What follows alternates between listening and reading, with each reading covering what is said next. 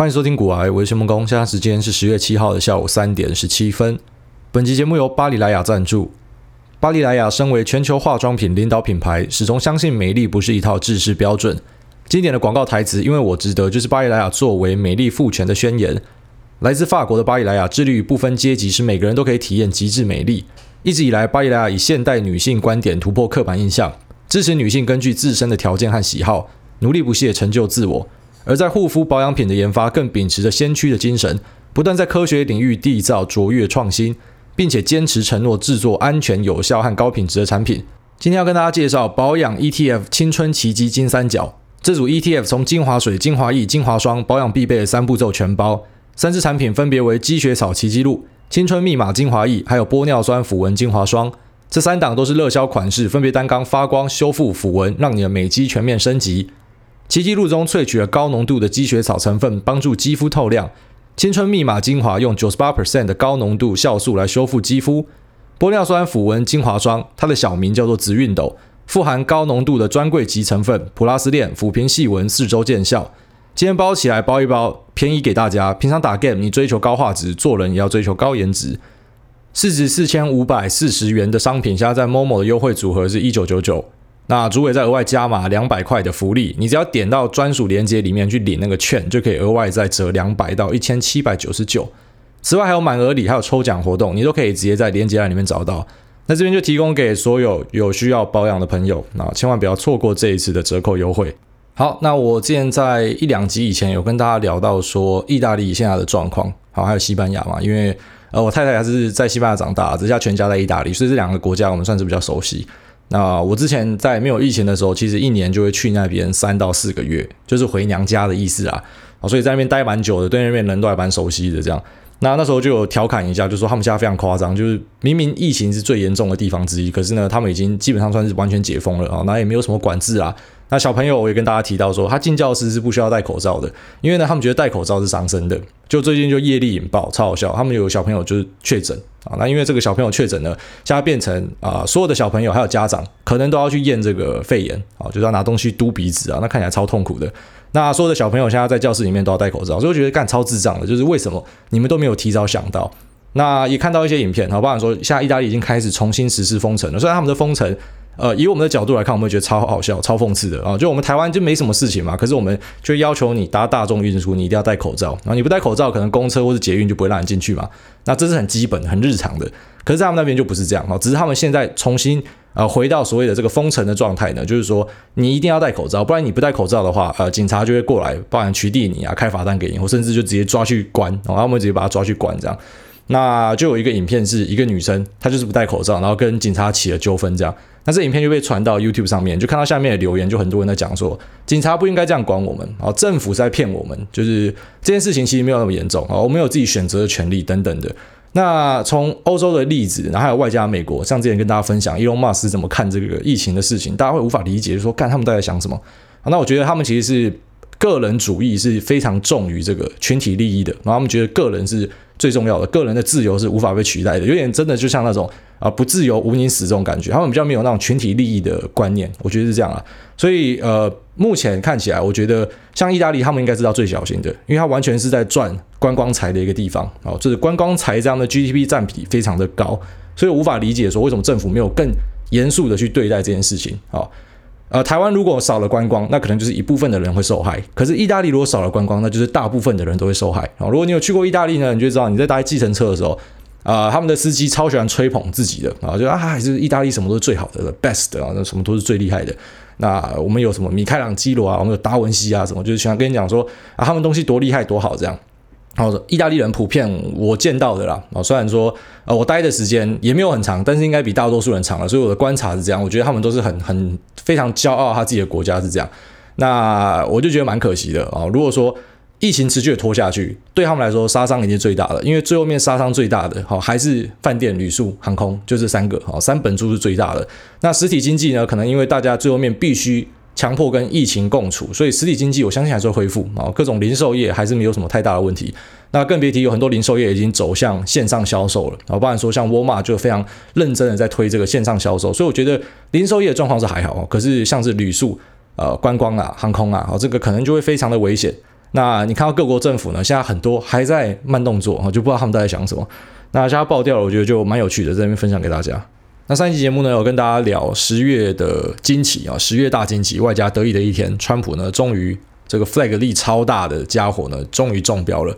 那那时候跟大家讲的结论呢，有几个哦，第一个就是他不会有事情，他一定会。呃，在非常妥善的医疗照顾之下出来，你不要忘记他是美国总统，全世界最强大的人，所以呃，即便他年岁已高了，那但是在非常缜密、非常厉害的医疗资源照顾之下呢，我觉得他没有问题。那第二个就是他应该会有一个华丽的登场哦，因为我提到美国人喜欢英雄主义嘛，那这华丽的登场呢，可能就会对他的选情造成一点帮忙哦，因为目前看起来民调他都是输的啦，哦，就是民调不好看，那赔率他也是输哦。虽然说之前打希拉蕊的时候呢，确实也是输啊，那最后面总票数也是输，但是因为选举的制度他获胜了嘛，所以我觉得目前看起来还是啊胜负未定啊。那川普他是在一个医学中心呢接受了 Regeneron 啊这家公司的实验鸡尾酒疗法。然后再加码激烈的 Remdesivir 哦，就是两款。那 Remdesivir 就是瑞德西韦，大家应该非常熟悉了。那这两款药的治疗之下呢，他三天就成功出院，而且用一个非常浮夸的麦可贝式的方式，重新的回到白宫。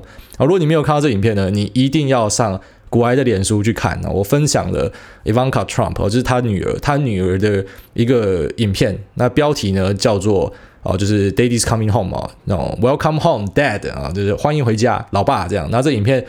呃，我真的觉得干超好笑的，这是应该近期看到最好笑的影片，而且一定要开声音。他架了超多个摄影机拍川普搭直升机回到白宫，那那个配乐呢，就是。很怎么讲，就是很麦可贝式的配乐。那运镜呢，除了爆炸，如果有加入一点爆炸的话，那就是麦可贝的电影。那差不多这样的风格。那重新的登场，那你就看到，当然川普的支持者就高潮了，大家非常高兴，这样啊，我们的统领果然是最强大的。那川普看起来也确实是没有问题啦。然后如果说是呃像媒体描述的是有什么重症啊，没有办法呼吸哦，那不会长这个样子啊啊。那其实我很讨厌这种阴谋论媒体就是这样，你知道很多。媒体呢，在川普那时候刚进去的时候，就在那边写说啊，他现在可能没有办法呼吸啊，他重症啊，杀小的。你知道我超讨厌这种乱写东西的媒体。好，就是我觉得你不可以去写一个你在臆测的东西。那写了之后，你会发现啊，这些媒体或者说他们的拥护者，他们很多很喜欢做一件事情，就是他们写然后被指正，他们就讲说，你也不知道这疫情会不会后来有什么样的变化啊？这个疫情的前几天都是关键期啊，可能会有变化。那我觉得干你娘嘞，那你等到变化再写嘛，你等到有事实再写嘛。哦，所以我非常非常讨厌阴谋论，就是因为这样。那我觉得民主党其实也很常用一些我觉得很下三滥的选举方式，你知道他们前阵子不是有拍一部？呃，就是上一次选举的时候有派一部一群老人嘛，然后把这些老人就形塑成是川粉啊，那这些老人就告诉你说啊，年轻人你有种就不要去投票啊啊，你不要投票呢，那那是你们的选择，但是我会去投啊，我就是会去投我我要的人这样，然后就是我觉得他就在挑起仇恨，你知道吗？挑起年轻人跟老人之间的矛盾啊，那其实。我在很多议题上呢，我觉得民主党的做法，它真的是在煽动大家，不管是种族或像这个年龄的。那这个影片其实后来台湾，我记得也有人翻拍嘛。其实我非常讨厌这样影片哦，就是你为什么要去这样子去煽动大家？我觉得选举就很单纯嘛，你你喜欢谁？那谁的证件看起来对你好，然后就大家冷静一点去投。我觉得太多的这个情绪的加油添醋呢，我个人看是觉得很恶心啊。但是啊，看起来我是少数啊，我就属于这种少数，因为大多数人是买单的，他们喜欢看这样的东西，然后大家喜欢转贴啊，觉得啊这个没错没错，说的太对了。那我觉得，唉，凄凉啊，啊凄凉啊。那川普出来呢，目前。对市场，哦，当然就像我上一次跟大家提到的，其实我觉得川普确诊根本不应该大杀啦。然后上一集我就跟大家讲说，我绝对不会大杀嘛。那看来是真的没有大杀，啊，所以还好没有立 flag，没有说我自己讲了之后，然后后来隔天崩盘就变超好笑的。好，但是我觉得我的判断是，呃，是有一个脉络的，那也是有逻辑的，就是跟大家讲说，那如果今天川普确诊，然后就像呃群主一些人讲了啊，要崩盘了，一定崩盘的，像一些论坛讲说，哇，要崩盘的。那请问，如果三天后川普康复要怎样？要大爆喷吗？要喷回原点吗？就很很很矛盾嘛。所以有一些你脑袋稍微转一下，你就觉得说，嗯，不太可能的东西，它就不会发生了啊，就是不太会发生了。那或是当大多数人觉得会这样的时候，其实那个那个方向就就不会是好市场的方向，往往是这样，就是一定会给你一个 surprise motherfucker，不会让你这么轻松了。因为如果这么轻松，大家赚钱嘛。那最新的议题呢，就是川普他不签纾困的东西啊，因为很多人的说法是这样，就说因为这个是民主党提的啦，他不希望让民主党收割。我觉得其实纾困这东西很甜，它上面是挂谁的名字啊？这个支票上面是挂谁的名字非常重要啦。那民主党当然就是想要加码嘛，就是以佩洛西为主呢，他就是会让人家觉得说，哎，你看这是我们民主党发给大家的。那川普呢，就是回到了他本来的那种谈判的风格，他就是不希望呃这个东西是民主党减去嘛。他虽然说这个纾困对于业界来说非常的需要，他是要给航空跟中小企业钱啊。那我觉得这个纾困就像是鲍威尔讲的，它是一个对于呃这些企业他们假设要加速复苏非常重要的东西。那川普目前是把它挡掉，那于是呢，我们就看到了美国股市进入了一个呃应该。算是一两周来的一个比较像样的回跌哦，当然也不是什么崩盘啊，大家不要整天把崩盘挂在嘴上哦。真正的崩盘呢，我觉得就是零八年、一五年，然后一八年贸易战，还有现在的好肺炎，二零年的这个肺炎，这四个才算是崩盘啊。那种下跌那就算是修正而已，那绝对不是什么崩盘。那我个人是觉得，哎，这个纾困是一定会过然后，最后面还是会过。虽然川普目前讲说啊，选后再说嘛，可是呃。在我录节目之前，我看到又有 po 文，就是改口了哈，就是他可能又要签了。那我觉得这个东西对于平常没有在关心的人，他看不懂；但是有在关心就知道，这就是川普一贯的谈判手法啊。他就是呃喜欢跟你打太极啊，戳来戳去啦啊。那左手给你鞭子，右手给你糖这样。那最后面呢，就是会帮自己跟帮他的党还有他的执政团队呢争取到最大的利益。这是我目前看到的，所以我觉得这个纾困案最后还是会过，那最后还是会过。那市场上目前好这个利空呢，还是在于就是何时会把钱收回去。那什么时候会把钱收过去呢？当然就是疫苗出来的时候啊，疫苗出来的时候已经确定啊，包含说这个疫情已经有效的控制之后呢，那可能就会慢慢的把钱收回去啊，Fed 就会把钱收回去。那收回去这时候才是大家真的需要去担心会有修正的时候。但是在它之前呢，我觉得都不要想太多。那最近的市场呢，其实啊，你扣掉昨天的下跌，其实我相信大多数人。呃，在八九月入场的，你应该全部报酬都应该是正的啊。如果你不是正的，那代表你哪里做错了，因为呃，整个已经反弹回去了啊。除非你比方说重压 Apple 或是 Tesla，那你可能还在呃。比方说你买在最高点，所以你现在一定是还没有回本的。可是如果说你是正常的去分配的话，那我觉得其实如果说你有妥善的去执行分批买进的策略的话呢，那你应该所有人都正的啊。所以目前所有人都是正的啦。那当然有一些亮点啊，包含说呃好几集节目前有跟大家聊到说啊，你帮助牛牛，牛牛就会帮你嘛。好，那时候买 BYND 啊，买这个 Beyond Meat，那我买 Beyond Meat 其实也没有想太多啊，而且我自己知道，其实 Beyond Meat 还有很多的对手，包含其实传统的肉商呢，他们也有在这个做这个。人造肉的部门呐，哦，只是目前看起来市场就要去炒 Beyond Meat，然后有时候你真的你说不出来为什么，但当然你会想要用尽全力去找理由，为什么它会涨啊？可能是因为哦，它在 Walmart 会大幅的铺货或等等的哦，反正各种理由都有人找嘛。那总之 Beyond Meat 算是近期的惊奇啦，哦。我持股到现在已经涨了四十趴了，所以我自己都吓到啊！老实讲都吓到，没有想到会涨这么快。那另外一个我更喜欢的惊奇呢是 Cloudflare 啊，这家公司也是我一直提到的，我比较看好的三个 CDN 公司哈，就是 Fastly、Cloudflare 跟阿卡麦。好，那那时候跟大家提到说啊，我的买法就是我把它做一个配置，Fastly 跟 Cloudflare 是我最看好的，所以四比四嘛。那阿卡麦呢，我觉得有点像是中华电信那种感觉，然后就比较慢啊，所以我只配了二。好，虽然说它的体质是最稳定的。那它的这个获利跟营收能力呢，也是最稳定的。可是我比较看好的是那种卖梦仔啊，就是还有一点这种爆发成长机会的啊，因为我觉得已经进入稳定的公司，基本上它股价表现也不会那么的激情了。这样，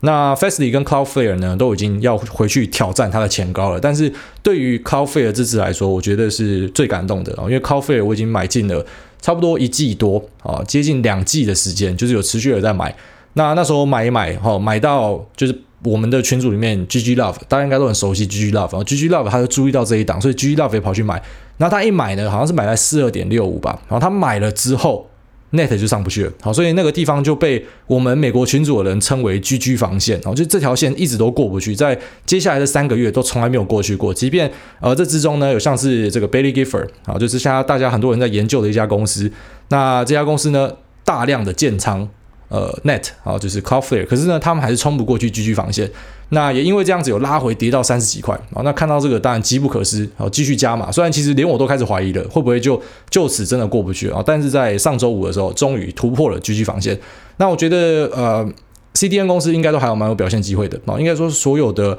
网络公司呢，我觉得都有不错的想象空间啊，特别是在这次疫情的催化之下。我们本来都知道现在会电子商务化，大家都知道这件事情。可是，呃，在疫情的催化之下呢，大家也会开始去担心说，会不会有下一次啊，下一次的疫情出现？所以我个人认为这是一个很重要的分水岭啊。在这一次的肺炎事件之后呢，网络公司可能可以获得比本来更高的啊，不管是 PS 或是本益比啊，他会给他更高的评价。那因为他们可能会有更棒的成长性，那这些成长性呢，大家也已经证明了它不是假的啊，因为营收开出来是真的有成长的。如果说你今天看到啊，比方说是营收根本没有成长，获利也没有成长，啊，它的市占都没有成长，可是它的这个股价疯狂的飙，好像是一九九九科技泡沫、达康泡沫这样子，那可能这就是一个泡沫。所以其实到目前都还蛮多人看不懂。就是疫情到现在的股价发展，我想说，干妈咪外面这么惨，为什么股价往上涨？哦，其实正常啊，因为如果说每个人都看懂的话，那就像我们刚才前面讲的，每个人都看懂，每个人都发财了。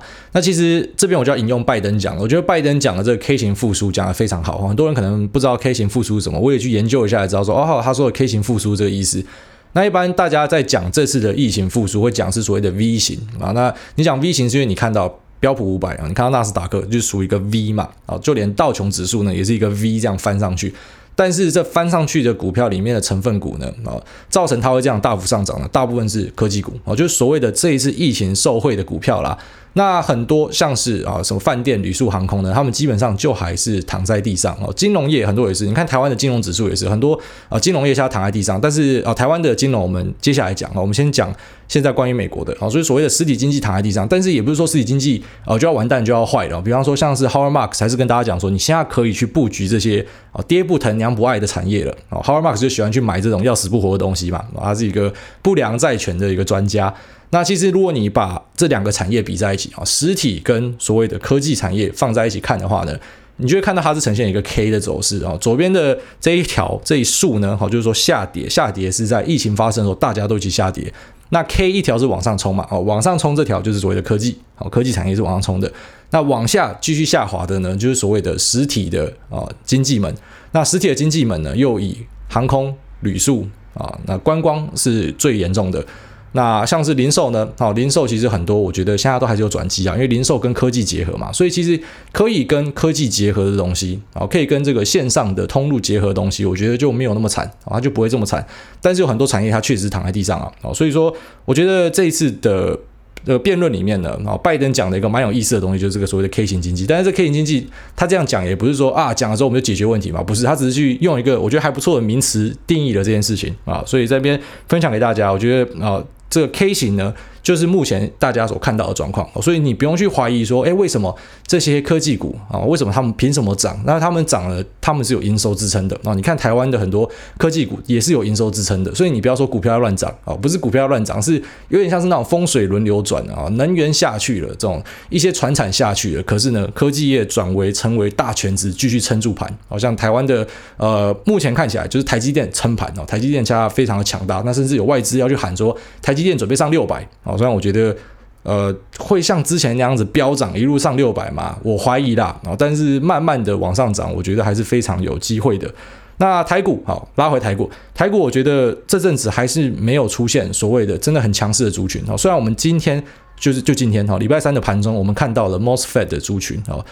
，M O S F E T 啊，它的中文叫做金属氧化物半导体场效电晶体啊，听起来好像很炫炮很屌的东西，但其实不是一个什么。呃，高技术、高水平的东西啊，好，那这篇呢，我们在九月二十一号的股癌的文章里面有跟大家提到，后来又有一篇再提到了。反正我觉得台股目前的题材就是属于这种缺货题材啦。那我觉得这个是比较烂，然后比较弱的，因为缺货题材这种东西，就是之后一定注定会有人受伤啊，它就是一个短期的现象。但台股不就这样嘛？台股大多数的股票都是一座山，然后一座山，一座山这样，就是一定会有人套在山顶，水岸第一排，然后叫妈妈要哭了这样。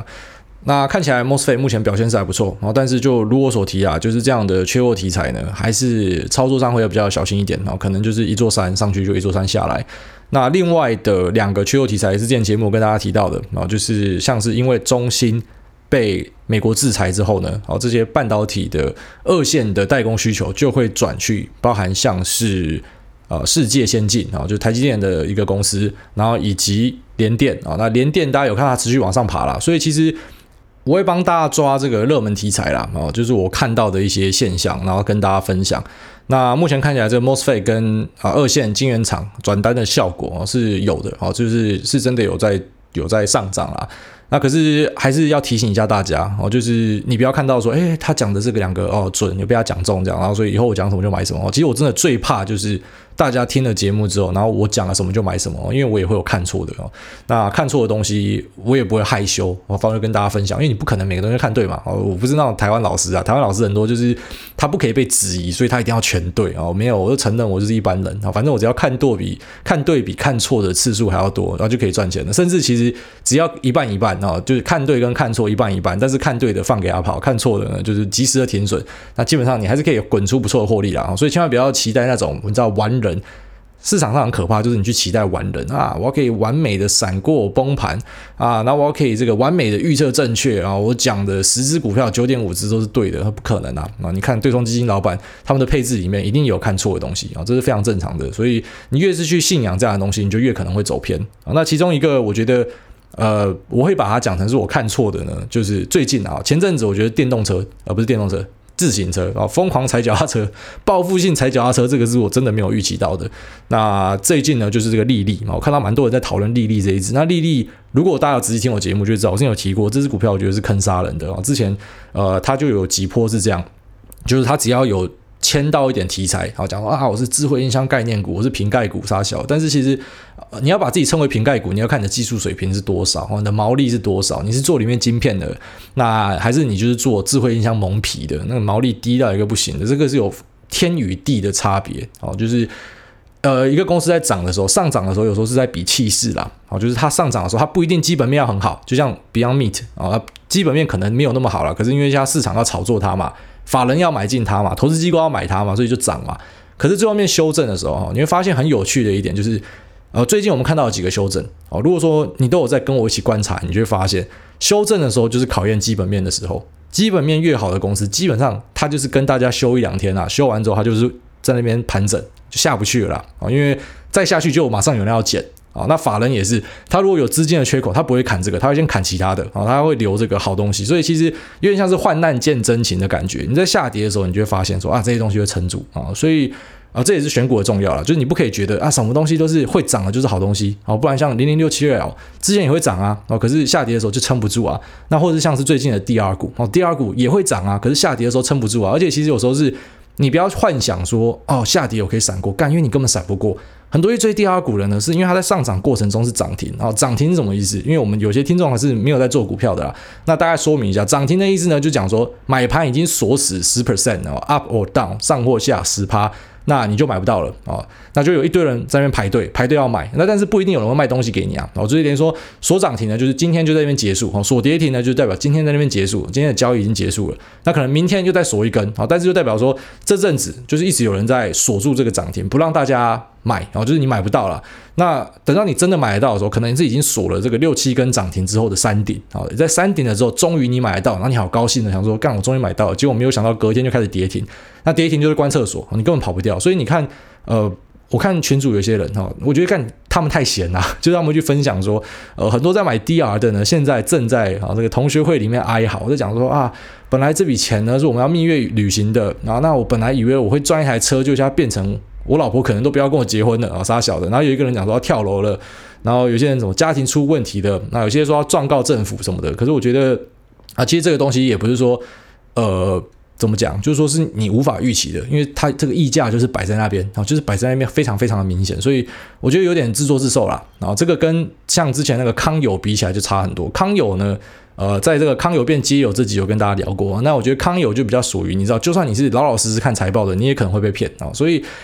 我还是建议啊，就是不管你做什么投资，你还是要分散投资。因为像康友这件事情，也是有一个新闻讲出来，就是一个老翁哦，他是真的很认真在看康友的财报。可这个康友的财报看起来真的是很漂亮啊。好，那当然他们现在跟会计师有很多的纠纷了哦。那个之后我们再可能再找个时间跟大家聊这件事。那可是你看他就是单纯的看财报就很漂亮，他就把退休金全部压上去了。那你压单一标的就可能遇到这样的问题哦。你也不要讲康友了，我觉得任何公司。你只要压单一家哦，即便是现在看起来完全没问题的超级好公司，你的风险都会比别人大很多很多哦。所以这是我想要提醒给大家的。好了，那这期节目就先聊到这边，我们就进入 Q&A 的部分。第一位吕纯纯哦，吕纯纯说，没想到自己也会追上潮流，来个五星吹捧。刚开始在公园走路运动，听主委开示，只是因为走公园很无聊，没想到是上瘾的。自从听到这个节目后，现在看电视上的老师或所有的专家都觉得他们在放屁。去银行听到理专推荐，也可以不为所动哦，这个真的不错。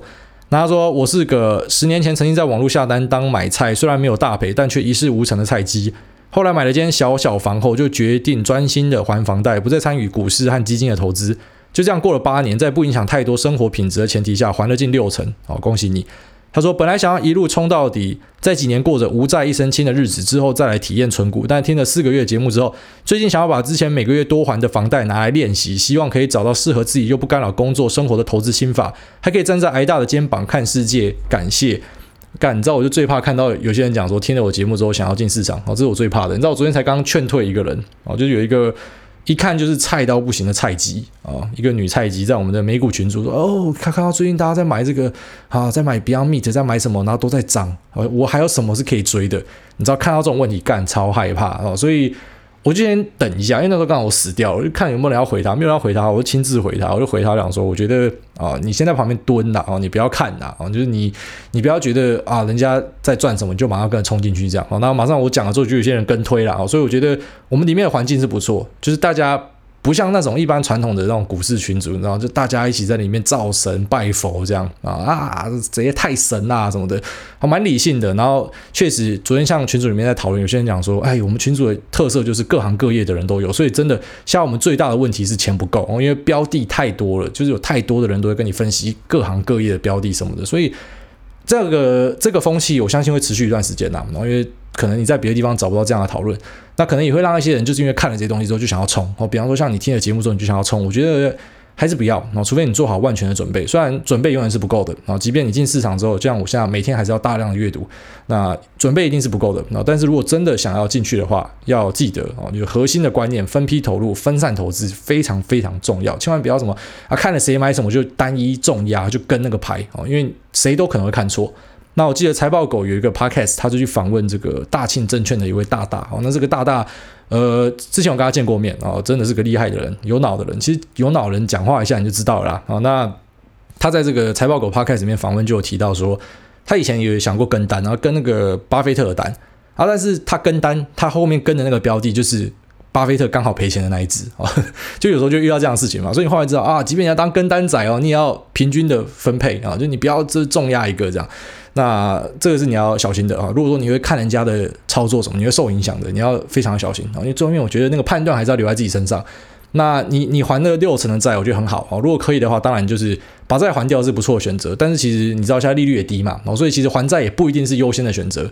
但是也不代表说啊，你不还债就拿去股市会比较好啊，因为你也不确定在股市里面可以获得多好的报酬嘛，啊，所以我觉得小心呐，啊，就不要太容易受到影响。那至于你讲说，呃，去银行听到理专比较不会，就是呃被他们煽动或什么，我觉得这是最赞的，哦，这是最赞的。下面这个少云说加油加油，好，感谢。下面 Marylin's friend 哦，玛丽琳的朋友说感谢主委，赞叹主委，主委你好，最近才发现的 podcast，觉得相见恨晚。想请教您，我有一张六年到期的美元美金储蓄险，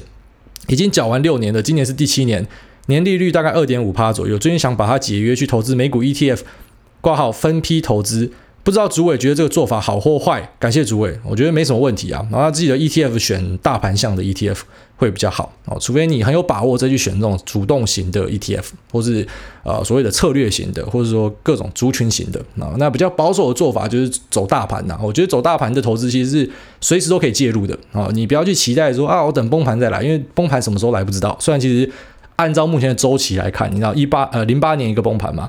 然后一五年有一个，然后一八年有一个，那两千年肺炎这个有一个，肺炎这个算是比较突发的，所以每隔几年就有一个啦。但是你不确定下一个什么时候来啊？那我觉得，与其你去等，就说就是等三年，然后完全都不进市场，我觉得不如你就像他讲到分批投入。我觉得分批投入是一个不错的做法啊。你要投资大盘的话，那特别是一些呃长期我们预期会一直成长的市场，比方说像美国市场就是一个很棒的市场啊。那我觉得呃这样应该是没有什么太大的问题啊，这样是没有什么太大的问题。下面这个也住林口的大学生说：“五星吹爆，有认真问题想请教癌大。他说，从国中开始家里就有帮我买电信股，中华电，后来自己也慢慢存钱买了台湾大，都是偏向波动较低的存股类型。一直听主委的节目才知道这个股海到底有多深，对股票市场也认识越来越多。自己也是念财经系，所以更有兴趣。想请问主委，最近台湾大三个月除权息后就一直持续下跌，我要怎么去找资讯，知道持续下杀的原因？”身为股票菜鸡的我，不知道该加码还是脱手啊、如果你是你爸妈很早以前就帮你买，那我相信你的成本应该已经非常低了啊！你的成本应该也是已经非常低了，所以在这样的状况之下，哈，我当然知道远呃这个电信股最近表现不是很好，哦所以你知道前阵子不是很北烂嘛？我不是有在个人脸书上面写，我好像有在节目提这件事情，就是呃台科大很好嘛，台科大就送我 NVIDIA 的 GFN 啊，GeForce Now 让我玩这样，然后之后下面就有人留言讲说啊，所以看股还这样写哦，看你这样写，我觉得看起来就是可以投资 NVIDIA 再加台科大，我说。呃，没有没有，不是这样。虽然台科大对我很好，可是，嗯，它不是一个太好的投资标的啊。那这是我的我的观念呐，我的观念是觉得，其实电信股本来就普普，我不觉得电信股是一个特别好的选择。然后，其实我一直以来都是这样想的。那就像金融股啊，金融股前阵子我也跟大家讲说，我觉得有寿险的你要避开啊。那时候一堆人问我说为什么嘛啊，对不对？那我在 Q&A 有跟大家回答。那现在大家都知道了，你看台湾的流速断掉了啊，本来一个这个流速理论嘛，流速断掉了就啊，寿险业要花超多钱去避险嘛。然后在外加他们其实之前答应给大家的，你知道可能十几年前，然后这个保单可以保证利率很高嘛，可是现在就是全世界都走向低利率啊，所以。它等于说有点像是你知道下退休金，好，以前的人你保证要给他们很多钱，可是这个就撑不起来啊，所以对我来说，我觉得这东西是有风险的。那电信股是我本来就觉得它是一个怎么讲？它没有办法获利很很大，特别是包含像五 G 标金，然后杀破头什么的。我觉得未来这个电信资费呢，一定会越杀越大。特别是还有一些奇怪型的那种利基竞争者啊，比方说像 Starlink，或是可能未来大家会看到更多更奇怪的东西，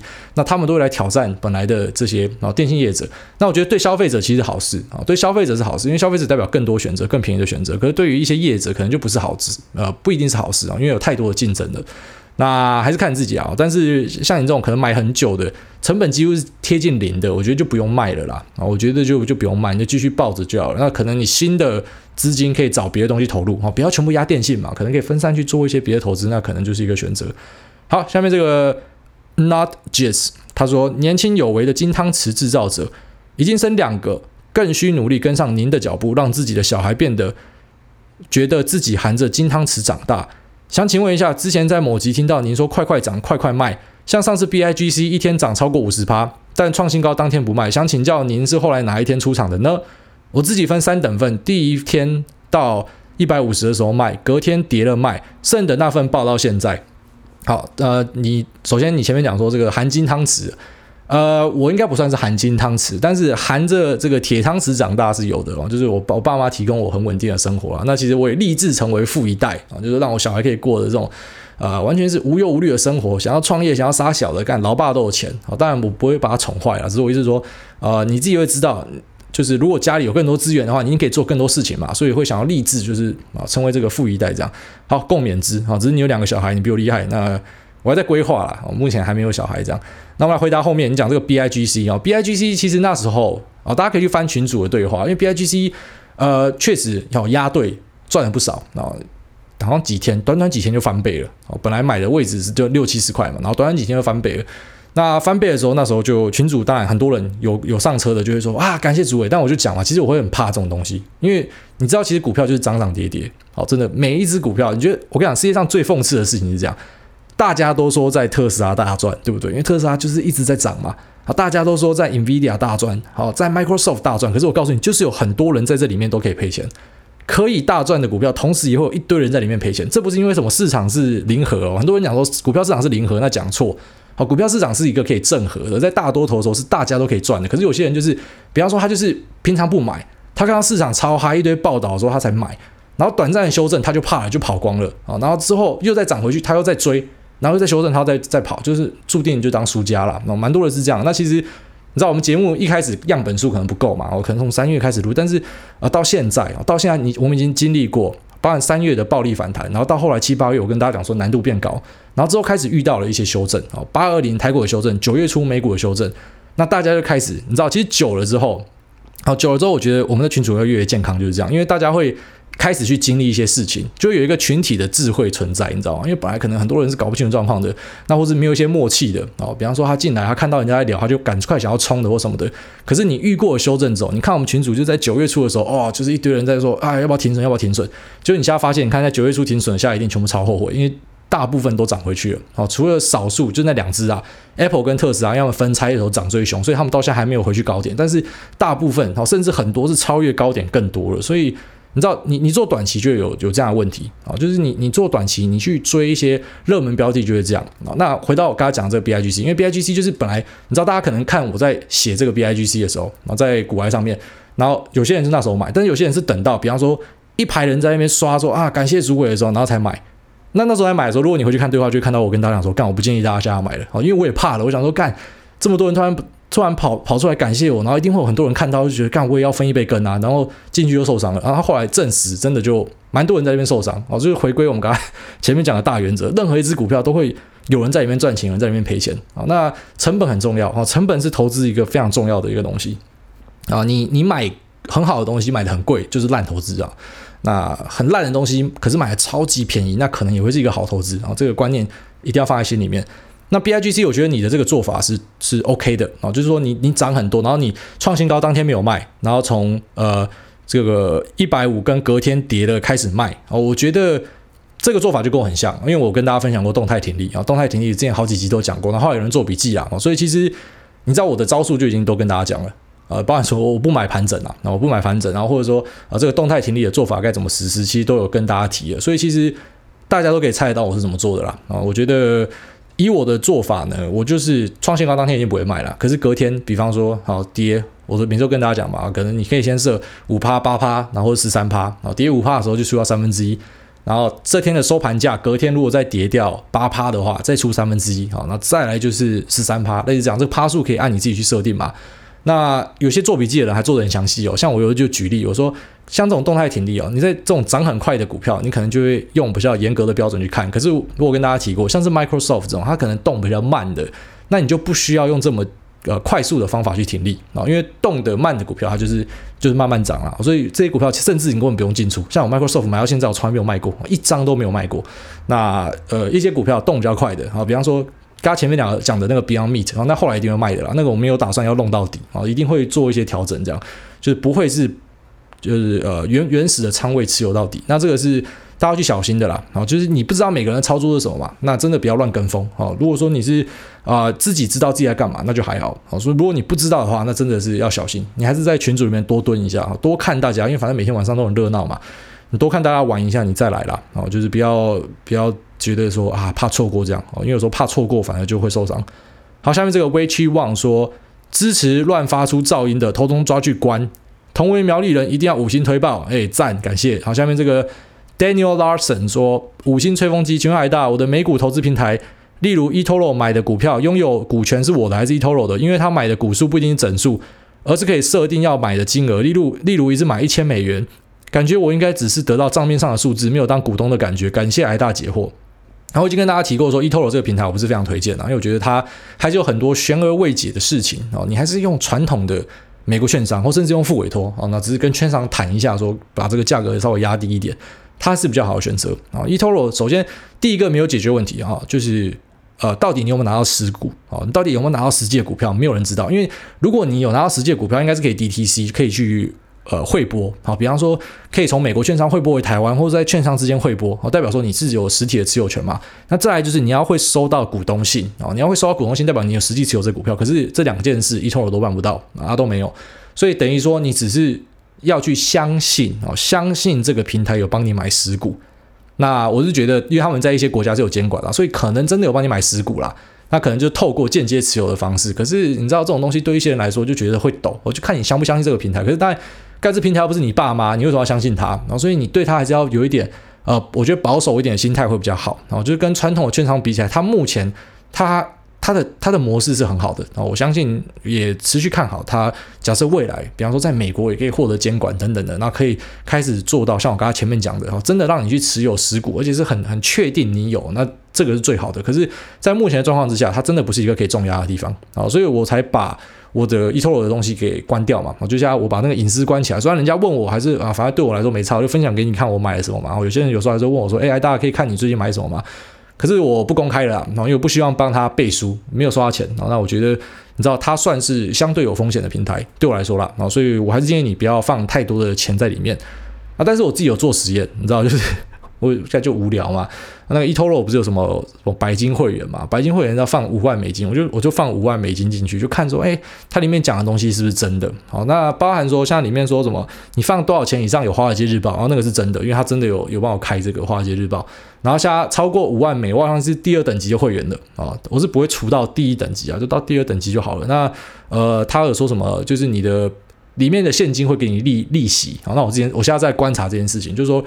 你没有买股票的现金，它会不会给你利息？好，所以等于我自己也在帮大家实测啦。但是还是那个建议，我在每一集都有跟大家讲哦，只要聊到易投我就会讲这个平台是目前相对不稳的。啊，所以比较不建议大家，我比较不建议大家说你的重点的部位摆在这边。好了，那这期节目就先聊到这边。好，我觉得今天刚刚乐色话多诶，哦，我们每个 Q&A 我都回超长的，可能今天话很多啊。好了，那待会去逛个好事多啊，因为好事多现在已经有这个圣诞节的产品了哦，所以对我来说，我觉得那圣诞节的东西看起来超疗愈的，应该会去买一波啊。那就先这样吧，那我们下一集再见，拜拜。